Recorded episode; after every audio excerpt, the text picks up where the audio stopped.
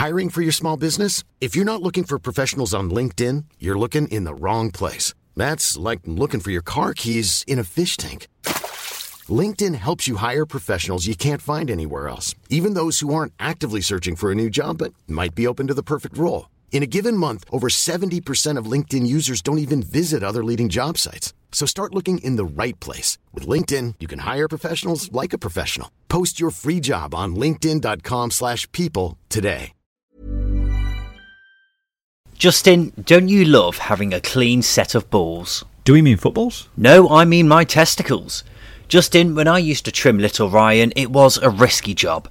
My shaver would often cut me, and so the whole experience was rather unpleasant. Is it similar for you? Yeah, I know what you mean. It's usually quite uncomfortable. Well, it doesn't have to be this way, because Manscaped have now launched in the UK.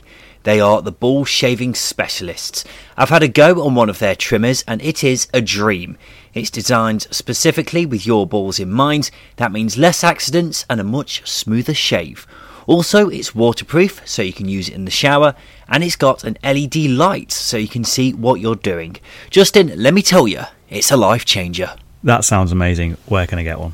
I'm glad you asked. Go to manscaped.com, and because you're a listener of this superb podcast, you can get 20% off plus free shipping if you use the code second tier. That's one word. So that's 20% off with free shipping at manscaped.com and use the code second tier. Manscaped, your balls will thank you.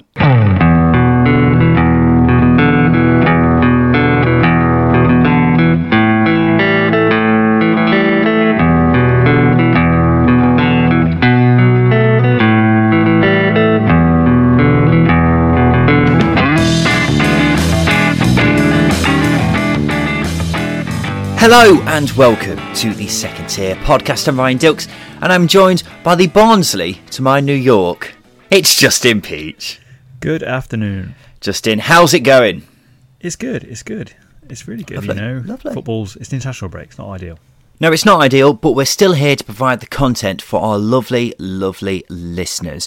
Now, this was meant to be a Q&A episode, but we've still got plenty to talk about, haven't we, Justin? Because, as usual with the Championship, there's never a dull week, and it's especially the case this week.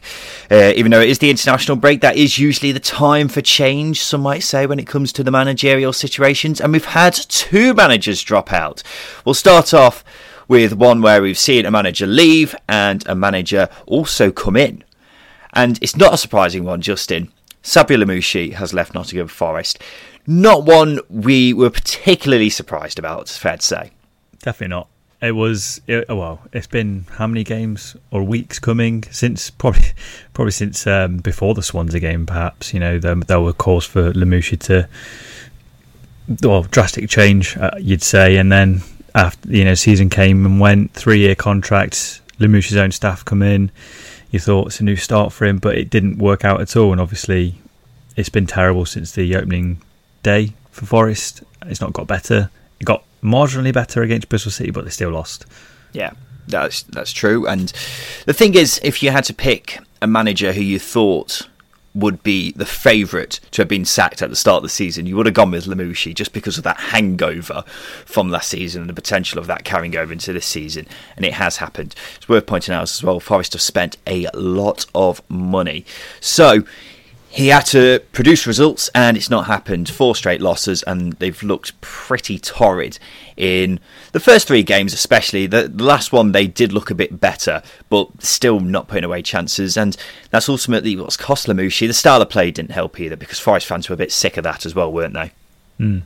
Yeah, the, the principles really were to be defensive, be structured, and for two thirds of the season it worked for Lamouchi and Forest. But as soon as Forest lost that edge to be good defensively and organised, there was no coming back from it. Really, they, as I say, they lost that defensive edge. They weren't very good attacking, um, and it just it just got worse and worse and worse. You know, you got to be strong defensively, and over the last four games, especially in the Championship for Forest, they've looked disorganised. They've looked a, a shell of themselves, like they were probably this time last year. Mm. It'd be very interesting to know where it's all gone wrong for Lamouchi because at one point they were flying, weren't they? And it it all seemed to go wrong after that Leeds result. Derby fans like to think it was after uh, the draw to them, but it seems like the Leeds result where they won uh, was the point where it all seemed to start going wrong because after that, I haven't got it in front of me, but they only won a handful of games, mm-hmm. and that ultimately led to them falling out the playoffs, which is shocking considering how good a season they had last season. Uh, what do you think Lamouchi's legacy will be at Nottingham Forest? uh, that's really hard to answer because they didn't they didn't finish in the playoffs, so you can't really say, well, you know, it's their first, you know, near miss of promotion since however long ago it was for Forest. His legacy perhaps is giving Forest fans something to cheer about for two thirds of the season. You know, it was probably the happiest Forest fans have been since the likes of Billy Davies was in charge. That's really the only thing I can I can and I can lean towards getting the best out of Matty Cash as well you know, however however many managers have come and gone, and none of them really have settled Matty Cash anywhere. And they, you know, Lamouchi turned him into the league's best right back and got a good fee for him. So that's that's probably another one to to be to be fair to Lamouchi. But other than giving Forest fans something something to shout about for a change, there's not much really. I, I think at the moment everything's still a bit sour, isn't it, because of how everything's gone. But I think in maybe a couple of years' time, a few years' time, Forest fans will look back and think um, Sabri Lamouchi was the man who took Forest from what was a side who were fighting relegation for the past few seasons before he yeah. came in, and then he's come in and turned it around. And as you say, he pretty much came closest to getting Forest up since Billy Davies did, and that was a long time ago. Mm. Ultimately, as you say, he didn't finish in the playoffs, so it's he didn't really have much to show for it, but. He did take Forest in the right direction. He's left them in a better place than when he's left. Does that make sense? results wise, yeah, I don't I don't know about squad size or anything like that. That's a bit that's still a worry for me. But well, squad size down yeah. to Lamouchi. Yeah, but squad size could, is sorry, it, it is a bit of a mess. Mm. it very seems very much seems to be the. Uh, throw things at the wall and see what sticks really with the the playing squad at the moment there isn't it but yeah. just uh, finally on Lamouchi I think what you said about Matty Cash is definitely true finding the best out of him I think Joe Worrall as well is yeah. another case of someone who has got a lot better under Lamouchi. It's the case with a couple of players, really, um, but the style of play is obviously the thing that Forest fans will look back on in a few years' time and go, "Oh, I did not enjoy that bit." But th- there's plenty of positives from the Lamouchi era. Go on. It can be a springboard, is what is what yeah. we're saying. Yeah, exactly. He set the foundations for the man who's come in, and that man, Justin, is Chris Hughton. Chris mm-hmm. Bloody Hughton. Now, if you cast your minds back, listeners, to at the start of the season when Bristol City were linked with Chris Hughton, we were saying plenty of positive things about him. Justin, has that changed now he's gone to Nottingham Forest? You do you do raise your eyebrows because you think, okay, it's, it's it seems a very unsettled place, Forest, but you know you can think the same back to, to Brighton when he took over from Sami Hyypiä. That that that team was fighting relegation, for example, in a much worse state than perhaps Forest are now. And look what he did with them; he turned them around, and now they, you know they're in a they're in a very good position in the Premier League.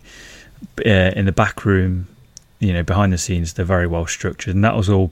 I wouldn't say it's all down to Chris Hughton, but a lot of it was down to what was happening on the pitch, and you know he got brought into that to that that position um, to to be able to compete in the Premier League. Um, and can it be done with Forest? they've got the backing, they've got the quality in the squad. I don't see why not. It's a good appointment.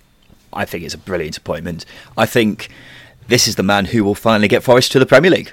Not sure if it's going to happen this season or next season, but I think it will happen eventually because Chris Hughton, there aren't too many managers better than him at this level. He's arguably even the best manager at this level. When you talk of getting promote clubs promoted, Norwich, Brighton, as you say, Newcastle. Um, Actually, I'm not sure he was at Norwich when he, no, when he got promoted. no, cancel that one off the script. But uh, the other two, he he's done a fantastic job, and I think I'm right in saying he's got the most points per game out of any Championship manager who's managed at least 100 games. His record is phenomenal at this level, And sure, the there's a lot of um, players in the squad at the moment. The vibe around the place isn't great, but Chris Hughton can change that. He is a brilliant, brilliant manager and a top guy as well. I'm very confident that we will see Forest in the Premier League in a couple of seasons' time, at the at the at the latest, with Chris Hughton in charge. Definitely, I think th- that's the thing. That's the key thing is you've got to give Chris Hughton time and patience because it took him it took him uh, about 18 months to get that Brighton side the the way they were because they were they were unstoppable in the I think it was the 16 the 17 18 season um, they were unstoppable and it, obviously the, the season before then they finished just outside the automatics um, they were his two uh, they were two full seasons you know he's he's a manager that when you give him a full season in charge I know he's only had four games but you give you give him a full season in charge he will deliver at least the playoffs. Mm. And this is a very talented Forest squad as well. Very talented. And they, all they need is the right manager in charge. Chris Hughton is the right manager. As you say, he has got to be given time. Forest haven't done that with plenty of managers over the past few seasons. I think I saw a tweet the other day saying Forest have had a new manager every calendar year, which is ridiculous. But if they do give Chris Hughton time to really work his magic, it will pay dividends. I can assure any Forest fan who's listening. Let's go to the other manager who has left Justin. That's Gerhard Struber. Now, this has been coming over the past few weeks. He's left the club to go to New York Red Bulls. He's left Barnsley to go to New York Red Bulls. We spoke about it quite in depth on Sunday's episode, so I don't want to spend too much time chatting about it here, but it's disappointing, isn't it, that he isn't going to be finishing the job that he had at a that he's done so far at Barnsley. Uh, yeah, I completely agree. It's it's it's frustrating from a neutral perspective because you looked at what he did with that side. They'd won one game up until he came in. I think last October, November time, which is obviously quite a large. It's pretty much a third of the season, and to to be able to, okay, they they avoided relegation because Wigan were deducted points, but he turned that team into a well-oiled, efficient. You know, if you you know the stereotype of um, sort of that type of football. You know, it was a well-oiled, organised team with with the ability to play three at the back, four at the back, three midfield, three up front. You know, tactically they were switched on. Style of play, they were they were flexible. This this really was a good side under a very, very good manager. And it's, again, as I say, from a neutral, it's really frustrating to see him leave England, let alone the Championship. Yeah, definitely true. The uh, Struber train has departed the station, yeah. but it's gone the wrong way.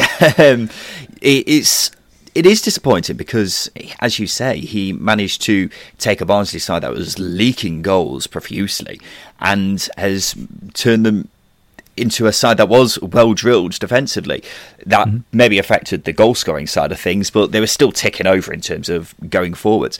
And then this season seems to have been completely um, thrown off course by mm-hmm. this constant speculation about him potentially leaving the club. Whether Struber had was affected in his head as well, who knows? It's frustrating from a Barnsley perspective. The question is now what happens next with Barnsley. I've seen a few managers linked. Eddie Howe was the favourite the other day. Can't see that happening. yeah, yeah. What was my uh, was my thought as well. But where do you think Barnsley will go from here? Not necessarily with who's going to replace him, but over the course of this season, what what where do you think they'll be in terms of league position? Oh well, it took him too long, I think, to replace Daniel Stendel last season. Um, Adam Murray was in charge, and the, the, results were mixed. They didn't win any games, I don't think. The results were very mixed.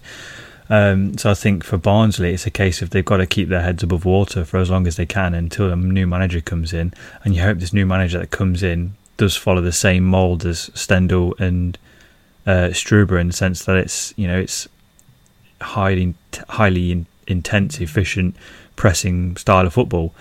Um, because if you, I imagine if you, you know, go off the track some somewhat and go for a different style of play, it's going to take a long time for that team to to get accustomed to it. So to lose a manager at this stage in in the season after a pre-season, it's not it's not going to be easy for for Barnsley to get out of a potential relegation fight. The thing is, Barnsley have gone through two foreign managers over the past couple of years, and it looks like, considering the trends they've been going with, it looks like they'll go abroad again. The thing is with that, this manager who they get in is going to have to adapt very quickly to the championship, and it's game after game after game this season because of what happened, obviously, with COVID and the delay to last season. So that's going to be very tricky.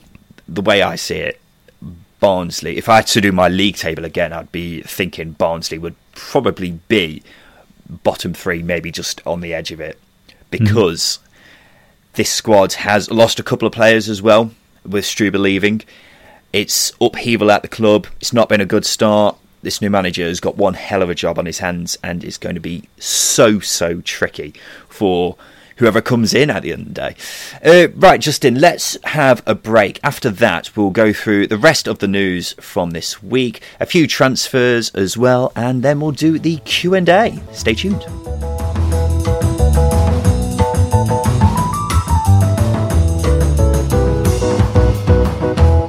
It's a little known fact that when Justin and I record these shows, nine times out of ten we're wearing a classic football shirt from years gone by. And where do we get them from? classicfootballshirts.co.uk. In fact, as I record this, I'm wearing my PSG shirt with Thiago Silva on the back.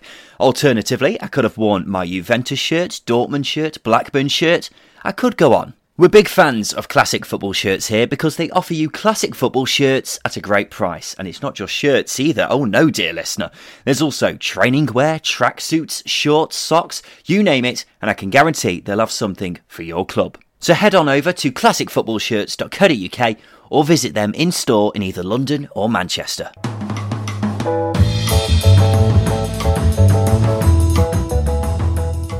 Welcome back to the second tier podcast. Right, the rest of the news from this week, Justin, we'll just rattle through a few of these. Blackburn midfielder Bradley Johnson has won Player of the Month for September. Is that deserved in your view?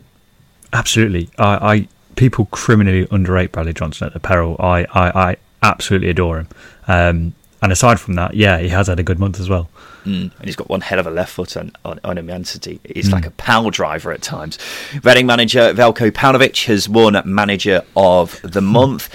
Not surprising because he has won 4 4. And I, I, know what you're going to say, Justin, but yeah, yeah. At, at, the end of the day, you can't take four wins out of four. You can't take that away from him. So, full credit. He is deserving of manager of the month. All I'm saying is, I'm not expecting it to last. Josh Dasilva has signed a new four year deal at Brentford. Good news for Brentford. Part big news for Brentford. You know, he um, well, he scored this week in the, for the under 21s. A bleak they were terrible against Andorra, but we said it. We said a lot about him last season. Physically, he's there. He's ready made for the Premier League. Um, and obviously, technically, his game's improved drastically over the last 18 months so I can't wait to see more of him, and I'm sure Brentford, Brentford can't either. No, I think it's so important that they tied him down to a new deal. He is almost the complete midfielder for me, Justin. He's mm-hmm. still a young lad as well. I think he's got the potential to play for England, definitely. He is massive. He's strong, he's quick, he's brilliant on the ball at dribbling, passing, his vision superb, and of course he can shoot as well as we've seen plenty of times. The only thing I'd hold against him is his consistency because he did drop off the ball, uh, especially in the last part of last season. But all he needs is a manager to really stop that from happening. And at the end of the day, he's still a young lad, so it will be ironed out of his game. And eventually, we will see him in the Premier League. I'm sure of that. He's a quality player, and as I say, I think he could play at international level at some point. Right, let's move on, Justin. There's been a lot of talk this week uh, about B teams in the EFL again. It's after Man City's chief exec Ferran Soriano said the following, and I quote The challenges of developing players in England where B teams are not allowed, we have a development gap of boys that are 17 or 18. They don't find the right place to develop, and for example, they are taken from us by the German teams who try to sell them back to us for a price which is 10 times what they paid. Um, what do you make of this, Justin? What do I make of this, Ryan? Are you ready? For it. How out of touch are you with the EFL, Mr. Soriano? Let, let's be honest here. First thing I'm going to point out is you take youngsters from teams that are will probably develop these throughout their, their age groups and into their first team. Um, two examples are obviously Jadon Sancho and Rabbi Matondo. Mm-hmm. Matondo came from Cardiff. Uh, I can't remember where Sancho came from, but they were he was purchased Watford. from a club in Watford. Yep, it was. No. Okay, Matondo is the best example. It was purchased from Cardiff for a couple hundred thousand and then sold to Schalke for eleven million pounds. They made a profit on that young player, whereas Cardiff haven't seen as much as they probably would have had he'd stayed with them into their first team. Mm-hmm. And then this this this gap of 17, 18 year olds stop charging League One and Two clubs and Championship clubs excessive amounts on their salaries and loan fees and let them get experience. Worked for Harry Kane, well, you look at the England team this weekend or this week, sorry, the amount of EFL experience they've had. That's from uh, loan spells. Harry Kane again is the, the, the big point here. Leyton Orient, Spurs, Norwich, uh, sorry, Leicester City, Norwich, played for all of those teams in the in the EFL. Don't again, it's, it's really hard not to get really passionate about this, but he's, he's massively wrong. B teams won't work in in England. Stop charging excessive amounts for loans. Stop signing players um, for ridiculously low prices and selling them on yourselves. You're a hypocrite. Yeah, massive hypocrite. It's worth pointing out the the obvious thing against B teams is how soulless the games will be. Imagine, I don't know, Derby, for example, playing against Man City B. How would that mm. even work? I, I, I, it's just ridiculous and should not be, even be considered. But yeah. as you as you've said, with the developing side of things, no other country in the world has second tiers, third tiers, fourth tiers as strong as the EFL in England. You look at the England squad at the moment, as you said, 24 of the 30 players in there have played in the Football League. That's an astounding number, and no other country in the world comes close to that. Having a football league as strong as it is here is one of this country's greatest strengths. And it's because young talent in the Premier League, they don't get a chance. So they filter down to the Football League. You, you look at Josh Dasilva, for example, who we were just talking about. He was released by Arsenal, drops down to the Championship, and he's allowed to flourish into a player who I think will play for England one day. For me, the Championship, in terms of overall quality, is in the top 10 leagues in the world. And that's great because it means these young players can go out on loan and get experience at a high level. And all that Ferran Soriano wants to do is just maintain this grip on English football that the top teams have. Just piss off, mate, honestly. Hmm. it benefits no one apart from the sides right at the top. How on earth would it benefit uh, Leyton Orient or a Crewe Alexandra? I'm just picking Football League teams off my head. There is no benefit to them whatsoever. And it's astonishing that he's come out and said this, especially when he is a hypocrite himself. It's it's a new level of being oblivious to what's below you. Oh, definitely. It's like it's like the highest sort of I don't know what's the word I'm looking for. You know, uh, being so far up your own arse, basically, you can't you can't see the other side. Yeah, it's it's a bit it's pompous, really, at the end of the day. Exactly, that's the word. Yes. That's the word. I thought of it for you.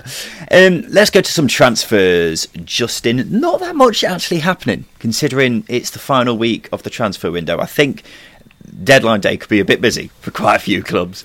Um, yeah. We'll start off with Ben Godfrey. He's left Norwich to go to Everton. Um, a lot of money and seems like it's a good move for all clubs. Obviously, Norwich lose out on a very, very good centre half at this level, but 25 million, you can't really argue with that, can you? Um, let's talk QPR because they've signed Albert Adomah and Chris Willock. What's your thoughts on that, Justin? I'm a, a big fan of both of those signs. Albert Adomah shown that he is capable still at this level. Didn't get much game time last season at Forest, but showed again his quality for, for Cardiff uh, in spells and certainly as a free transfer and a, a backup, it's a good option. And Chris Willock, um, we saw again, we saw for Huddersfield, sorry, um, especially against West Brom, how the quality he does possess, especially his dribbling ability and his, you know, the goal he scored against West Brom, you know, was incredibly, um, incredibly brave. Uh, so for me, two really good signings, and they're using that um, Eberechi Eze money really, really well, and they, they needed a bit more out wide, and they've they've got two very good players. I think Adomah's a good signing. I think it's it's solid, if anything. I don't think his wages mm-hmm. will be as big as they were at Forest. That was one thing I said because if you cast your minds back to when Albert Adomah signed Forest uh, last year, I didn't think it was a good signing then just because I thought he was getting on a bit. He was he didn't really produce too much for Villa the season before, and his wages were quite high. But now I think his wages won't be as much at QPR. He's a Q, he's a QPR fan as well. It's worth pointing out. So he's going to run his socks off, as we all know he uh, usually does in a on the pitch. Uh, Chris Willock, yeah, why not? Good signing. He showed signs of class at Huddersfield last season. It'll be, impre- it'll be interesting to see if he manages to get some consistency into his game because if he does, then he could be a very, very handy signing. He's always been someone who's very well thought of amongst um, you know coaches and what have you. So let's see if he's uh, capable of stepping up to this level. This one completely passed me by, Justin. Stoke defender Bruno Martins Indi has gone on loan to AZ Alkmaar uh, which I was surprised by um, because he has been playing quite a lot for Stoke. So he's mm. now gone, which is interesting, but there you go. Uh, Timm Klose has left Norwich to go on loan to Basel. Uh, not too surprising there, although Norwich are a bit short on centre halves at the moment, which is a concern amongst the Norwich fan base, but one to keep an eye on.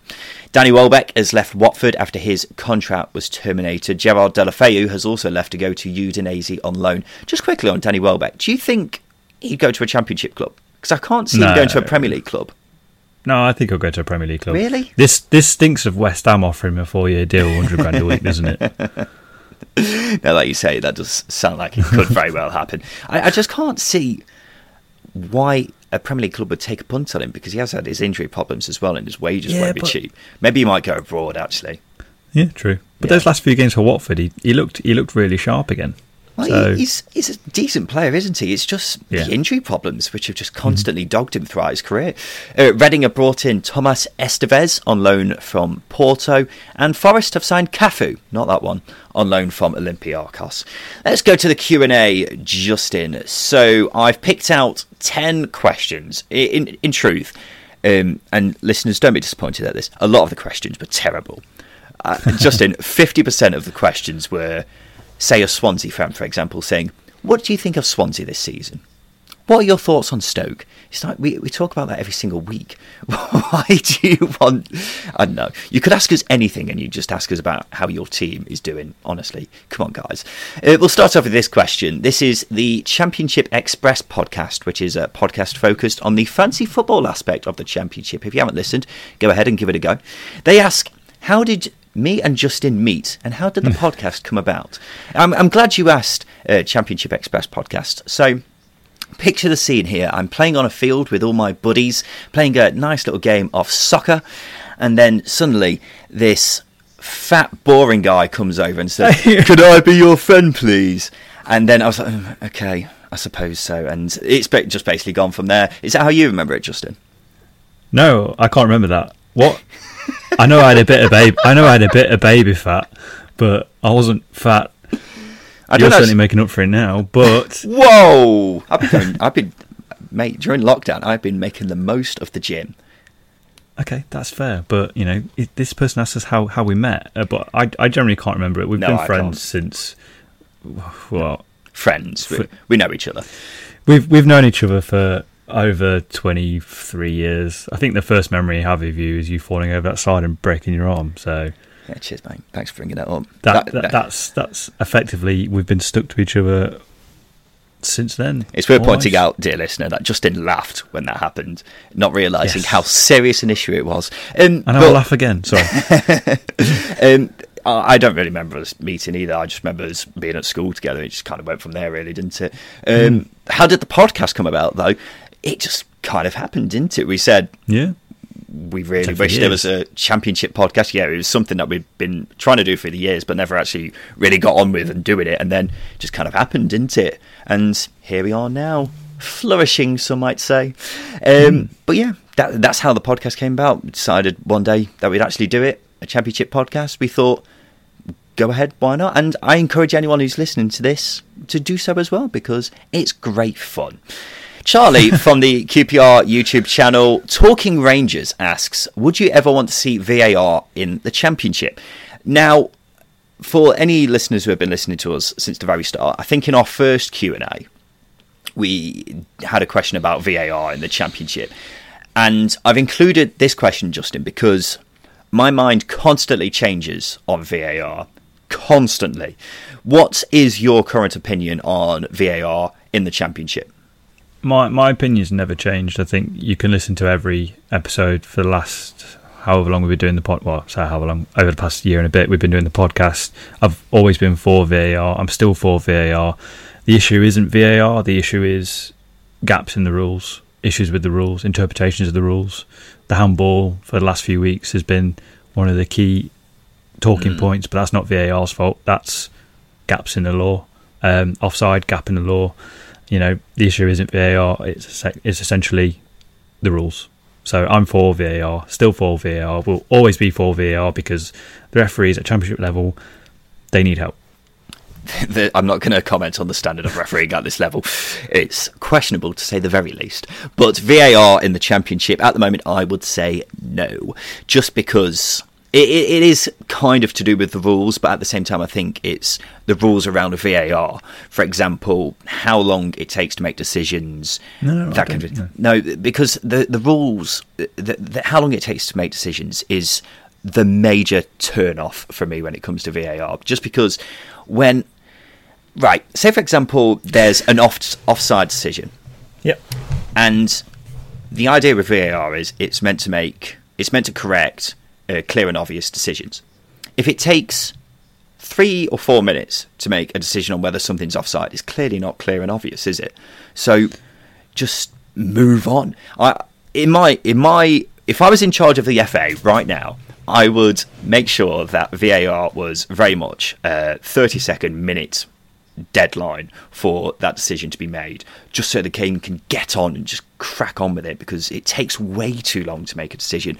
But the concept of VAR, I'm kind of for, I suppose. Let's move on. Luke asks on paper Do Forest have the best team in the Championship? Thoughts, Justin?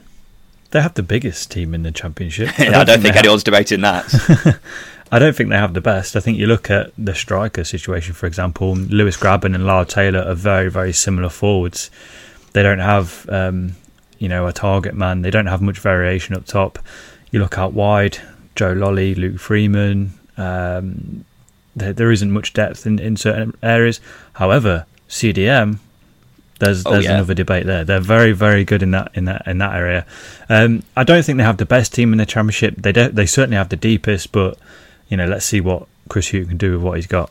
I would say they're up there. I would say there, yeah. I'd say Brentford probably top for me. I, I, think if there was a sweepstake on what I was going to say, everyone would have said Brentford. Um, yeah, I'd go Brentford. I, I, think I was thinking about it the other day. Swansea have quite a good squad on paper. They're missing a striker, but if you go around their team player for player, it's a very solid side. But um, yeah, I'd, I would probably say Brentford. Forest probably about third, fourth, around there somewhere. Um. Stoke Gaffer on Twitter asks, which clubs do you expect to be the most consistent over the season? An interesting question because I, I think he's basically asking, who do we think is going to win the league? Because well, consistency usually results in results. So yeah, I mean, you can flip it on its head, and consistently, you'd expect Wycombe to be consistently poor. Yeah, for example, that's true. Um, you know, there there are teams that are going to be down there that are going to be consistent, but at the other end of the league, consistency wins you wins you promotion essentially. And I think you know the likes of Reading, for example, have been consistent in the early stages. Um, it's really hard to, to say. I think that the, the team with the, the biggest squad, or say the the team with the most depth, strength in depth in, in in all areas, not just certain areas, in, in all areas, tend to be the best. So you likes of Brentford. Um, I mean, Bournemouth look a bit bit light in, in areas, but you know Watford um, again have got a good squad coming back, and so have Norwich. So those are the teams that have the most strength in depth in, in, in all areas.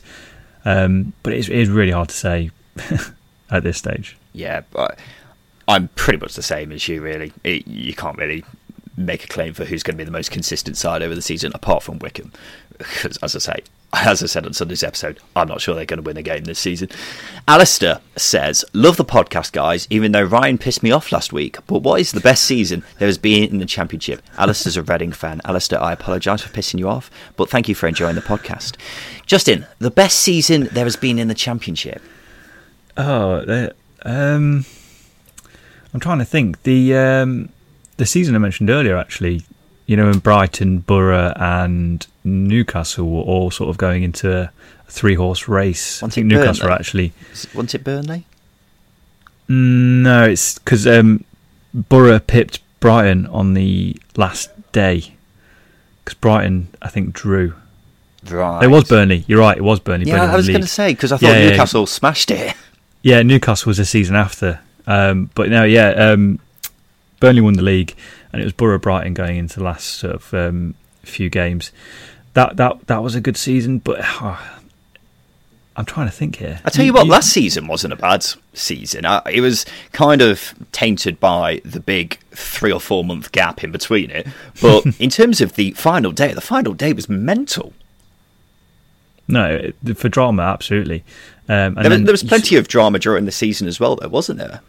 Like Yeah, Leeds no, and West no, Brom definitely. both dropping off and then making the automatic promotion race interesting. Brentford coming out of nowhere. Fulham nearly getting promoted on the last day as well. So Hmm. I I think last season's got a good case for being the best championship season. It's quite hard to really judge, isn't it? Yeah, there's, there's not, there aren't many that stick out. I think again, I'm going back to the 14-15 season where Derby were top at one point and they capitulated and fell down, and Bournemouth ended up winning the league. I think um, there there are so many good seasons, especially over the last ten years, that really stick out. Um, I think best era, the last ten years have probably been the best best years, just to sort of counter that question. in terms of quality as well. Because going back Yeah. to what we were saying earlier, with the Premier League just getting stronger and stronger, it means good players aren't getting a chance in the Premier League, so they're having to drop down to the Championship. So that's one positive side of it, I suppose. Uh, sorry, Alistair, for not really answering your question. Paisley18 on Instagram asks Should EFL chairman Rick Parry resign? Um, that's a hard question. Mainly because I don't think the issues that have come out are because of Rick Parry. Rick Parry's only been in the last year, and he's basically had the mess that um, was the previous chap? I can't remember. Something Harvey, Simon, Simon Harvey, something like that. That sounds Um, right. Basically, basically the mess that he left. It was the, you know the, it was the mess that he left, and he's sort of fighting fires almost every week. There are a lot of issues with the EFL, and I don't think the the issue. I don't think Rick Parry's one of them. I think there are a lot of things that he needs to improve, but effectively, one of the issues with the EFL is, is it's self-governed. So, you know, every, all the clubs vote for the rules. Mm. That's one of the main issues. It's slightly different with the Premier League. So I think that's where one of the hurdles comes comes with in terms of getting salary caps in, all things like that. I think I don't think he should resign. I don't think he's had a particularly glimmering start. The the Wigan thing just stands out in my head whenever ever, whenever I think of how the EFL has done recently. But at the end of the day, I think with the coronavirus pandemic, the EFL's actually done a, a decent job. Which you won't hear too many people actually say because the, the fashionable thing is to just shit on the EFL all the time. But I, I think with the coronavirus pandemic, they've done a as good a job as they could have in difficult circumstances. Um, it's just the, the the ownership thing that just constantly dogs the EFL with Yeah. how good a job they're actually doing because it's a farce, an absolute farce. Uh, Dave asks, best championship game you have seen? Um, I mean, I've had the pleasure of seeing quite a few. Obviously, being a season ticket holder at Derby, been you know I've managed to see quite a few. I think um, I go back to the uh, 2012-13 season, Mm. the semi final for you know it was Watford versus uh, Leicester, and obviously that that that last that last minute drama with Almunia saving the penalty and. Um, we we all know the incident, Justin. That's that's Yeah, such a basic okay. answer. Come on now. Right, I'll, I'll, I'll go. I'll go back to the, the, the Cardiff Blackpool game, the playoff final, which was ridiculous. That was a good game. That was the best first half of football I've seen. The second half didn't. There was no goals, but the best first half of football certainly. That was you know it was three two, and then that was it. I suppose you didn't say Derby Leeds from a couple of seasons ago. I, I don't. I don't want to. It's an easy answer going with a derby, uh, a derby one. I don't think anyone would have blamed you. because again, um, when Nigel Clough was sacked, Derby were four one down to Ipswich at one point, and then they pulled it back to four four. That was one of the best games I've seen because it's just ridiculous. Do you remember when uh, was it Forest and Middlesbrough? No, Forest and Villa. They, they played out five five, didn't they? Yeah, but it was on a bloody Tuesday night. It was on a Tuesday night. It wasn't on telly, but I remember watching that game back, and that was some of the worst defending I've seen in a game. It was spectacular to watch. Who is the most underrated player in the league? Kieran asks. Ooh, um, it's your workhorse type players, isn't it? Your water carriers. Can I go first?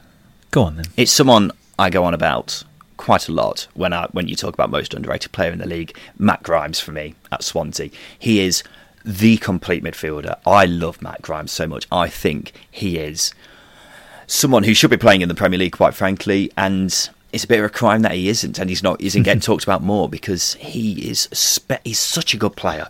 Works his arse off, superb passer. For me, definitely the most underrated player in the league. I think statistically he can back it up as well because He he, had the most key can. passes last season, didn't he? From a deep line midfielder, that's ridiculous.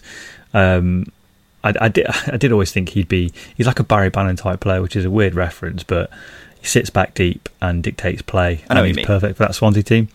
Um, but for me, most underrated player, um, I think if I'm going off this season, certainly players like Michael Morrison for Reading, have, he's been fantastic. Uh, Bradley Johnson, obviously, he's now getting the plaudits. Team, yeah, I like players that go under the radar, and certainly defenders and defensive midfielders sort of fit that fit that category. But if I'm going to edge towards someone this season, it's going to be Michael Morrison. Fair enough.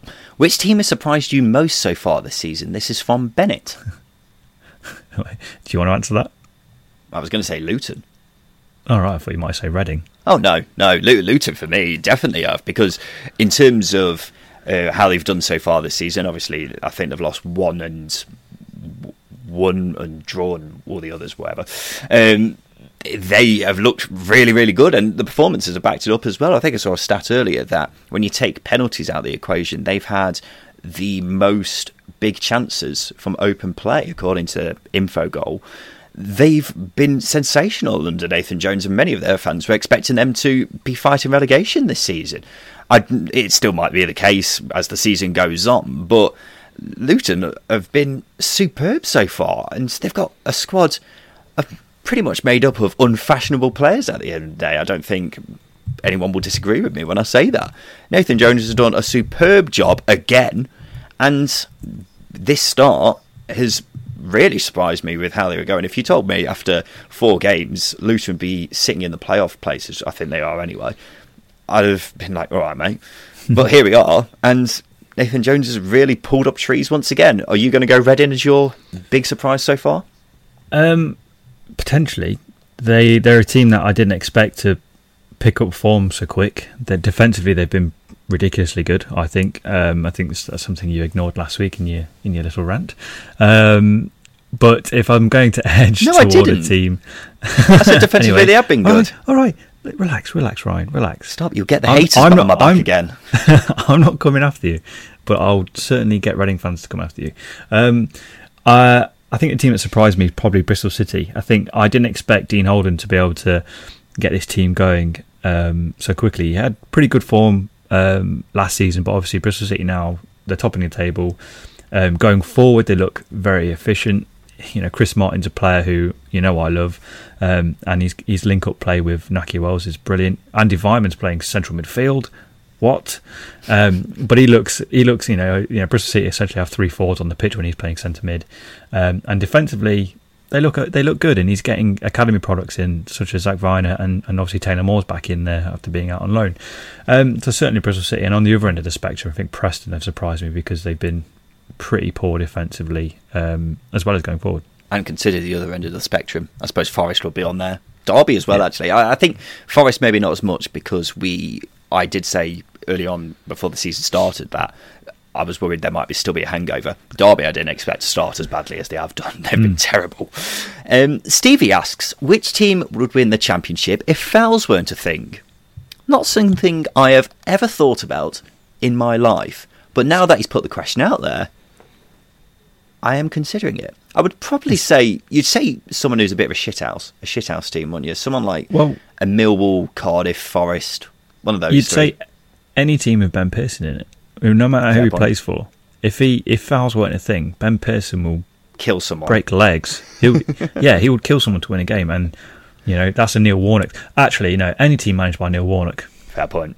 Also a very fair point. You're looking at one of those teams, aren't you? You're not looking like for someone who's a nice football kind of side, like a Bournemouth, for example. You're thinking someone who's made up of big, massive shithouse players. It's it's do the dirty work, isn't it? Those sorts of teams Smash them around. enjoy it. Yeah, they- Prison they rules. Thrive, they- yeah, they thrive on it. You know, I think it was last week. You saw, um, I saw a tweet from uh, the Millwall game. Um, someone, a player was writhing around on the floor, and the Millwall players were like just uh, berating him while he was riding around on the floor. And the only reason why you could hear it is because obviously there's no fans in the ground. Um, but teams like that that enjoy doing nasty things, mean things, mean teams. I'm all for that. Final question is from Tony. He asks, "How do dragons blow out candles?" Any thoughts, Justin? Um, it's very philosophical. I suppose they don't Ooh. really, do they? If if anything, they destroy the whole cake. Mm.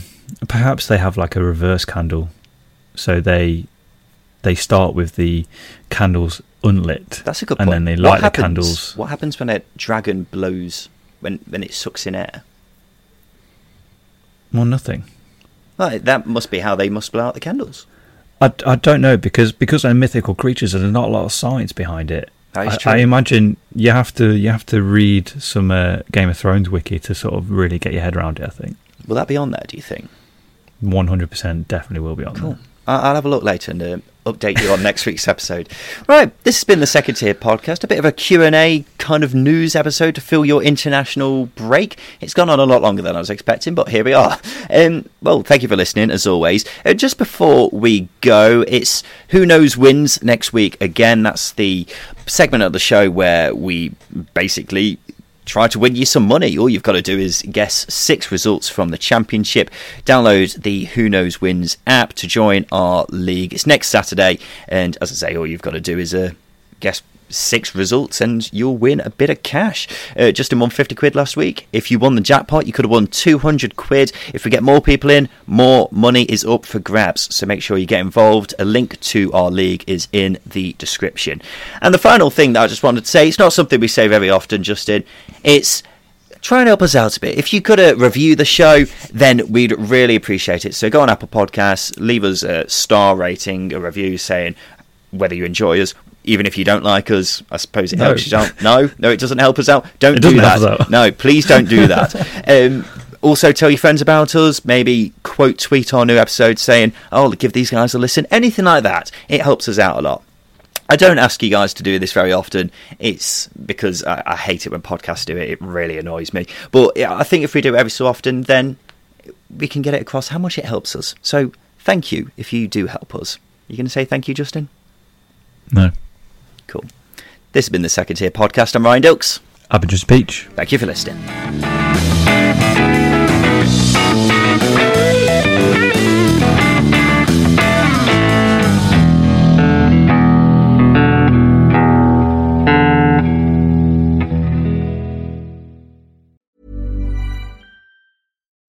When you make decisions for your company, you look for the no brainers. If you have a lot of mailing to do, stamps.com is the ultimate no brainer. Use the stamps.com mobile app to mail everything you need to keep your business running with up to 89% off USPS and UPS. Make the same no brainer decision as over 1 million other businesses with stamps.com. Use code PROGRAM for a special offer. That's stamps.com code PROGRAM.